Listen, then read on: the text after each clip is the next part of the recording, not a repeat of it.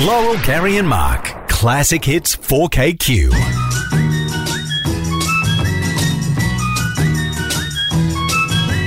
Hey there, Georgie girl, swinging down the street so fancy free. We've been telling you all about this amazing concert, The Seeker and the Song and Dance Man. The Seeker, Keith Potger, of course, course. and also the Song and Dance Man. Mike McClellan, who we've had in the studio many times, and we've often spoken to this gentleman as well because he's an incredible talent, Mr. Keith Potger. Yay! Hello. Now, you guys would have been kicking around the Australian music scene uh, in the 60s. Did you run into each other then? Uh, no, not then, actually. Uh, what happened, though, was that Mike and I became neighbours when uh, I returned from England. I was living in the UK for a while and uh, living in Pittwater, and, uh, who should be just down the road but Mike. And uh, uh, we got to know each other socially before we got to know each other as uh, musicians. You love your 12 string guitar. What is Yep. it about the 12 string that you love compared to the everyday six string? It went right back to the start of the Seekers, actually, when uh, when we were in England in 1964, and I was a I was a huge fan of uh, a gentleman by the name of Pete Seeger. Pete Seeger played the 12 string, and I fell in love with that instrument, and I bought one just after we arrived in England in 1964, and uh, I used that uh, as the instrument to do our intros and riffs for uh, for our first big hits. So when you're performing the Seekers songs, I would imagine that if you do do Carnival is Over, you don't do it in the same key as, say, Judith Durham would sing it in, but do you do um, Seekers songs as well as uh, compositions that you've written? Oh yes, very much so. And yes, you're right. I do sing them in a different key from Judith Durham.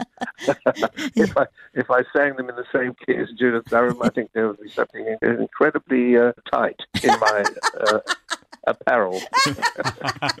Let us not forget the New Seekers, where you were actually a part of. Will there be any of their songs? I don't have time actually uh, to to do the to do the New Seeker songs, but yes, I do.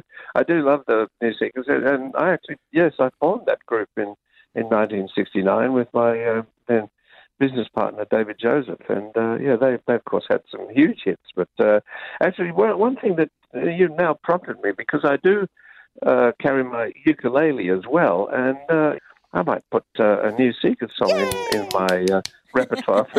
and how how do you perform with Mike? Are you on stage together or separately? we perform our own sets, uh, but we but we also uh, gather together. Our voices actually blend quite well. Mike's is is uh, more of a, uh baritone, and I generally uh, in the sort of tenor range. Our range uh, of covers extends from um, uh, Buddy Holly through to uh, Everly's, through to Beatles. Then we also have uh, some lovely folk songs because you know Mike, uh, Mike and I both uh, grew up in the era of uh, folk songs. And the old museum, uh, the theatre there, it, the acoustics are just beautiful. They've done a lovely job and made sure. I mean, you can you can hear a pin drop. I've not played it, but Mike has, and he.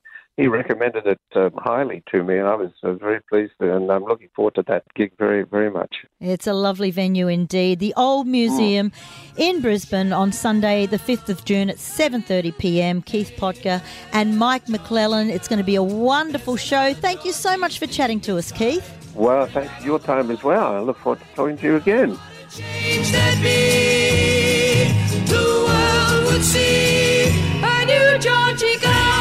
Laurel, Gary, and Mark. Classic Hits 4KQ.